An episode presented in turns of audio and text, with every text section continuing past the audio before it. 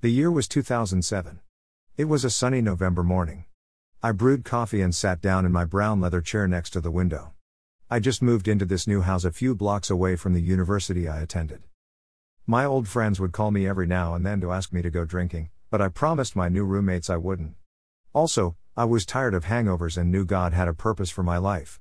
This is why I moved in with two fiery Christians, to get away from all the bad influences and temptations. I am so glad they accepted me in. When I sat down in the chair, I was perusing through the book of Acts and became fixated on the story about Philip and the Ethiopian eunuch. This eunuch was reading from Isaiah and couldn't understand the prophecy.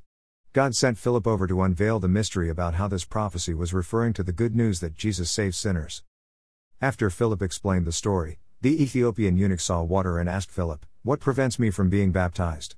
Philip immediately stopped the chariot and baptized the eunuch. When the eunuch came out of the water, he went away rejoicing. As I read this passage, I had an immediate desire to get baptized. Thankfully, one of my roommates had just entered the room. I asked him, If I believe in the gospel, can I be baptized?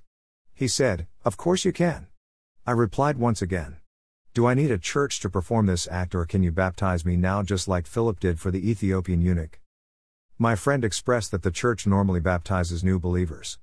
However, this story, along with Matthew 18:20, for where two are gathered in my name, there I am with them, could make a case for being baptized right now.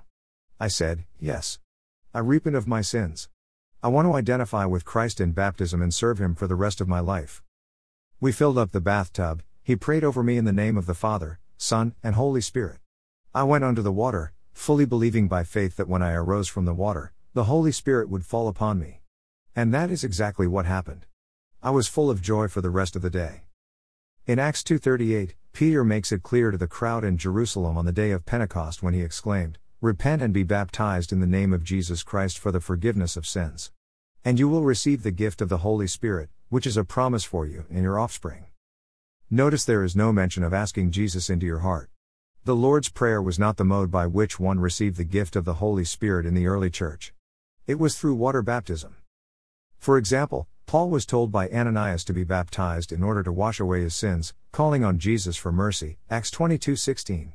Upon receiving the word by faith, the eunuch was immediately baptized. Acts 8:26 40. And in the Great Commission, Jesus commands us to go into all the world, preaching the gospel and baptizing people in the name of the Father, Son, and Holy Spirit. Matthew 28:19. For more discussion on this topic, I wrote a separate article entitled The Importance of Being Baptized. However, this doesn't mean water baptism has saving power. For it is one's faith during baptism that makes all the difference.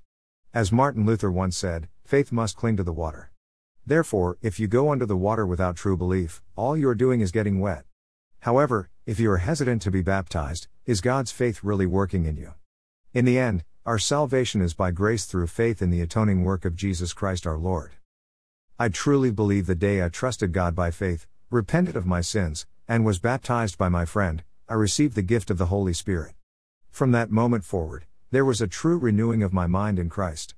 I am thankful I obeyed the Spirit of God and was baptized just like the Ethiopian eunuch in Acts 8. What's your story? How did you come to faith in Jesus? I would love to hear about it.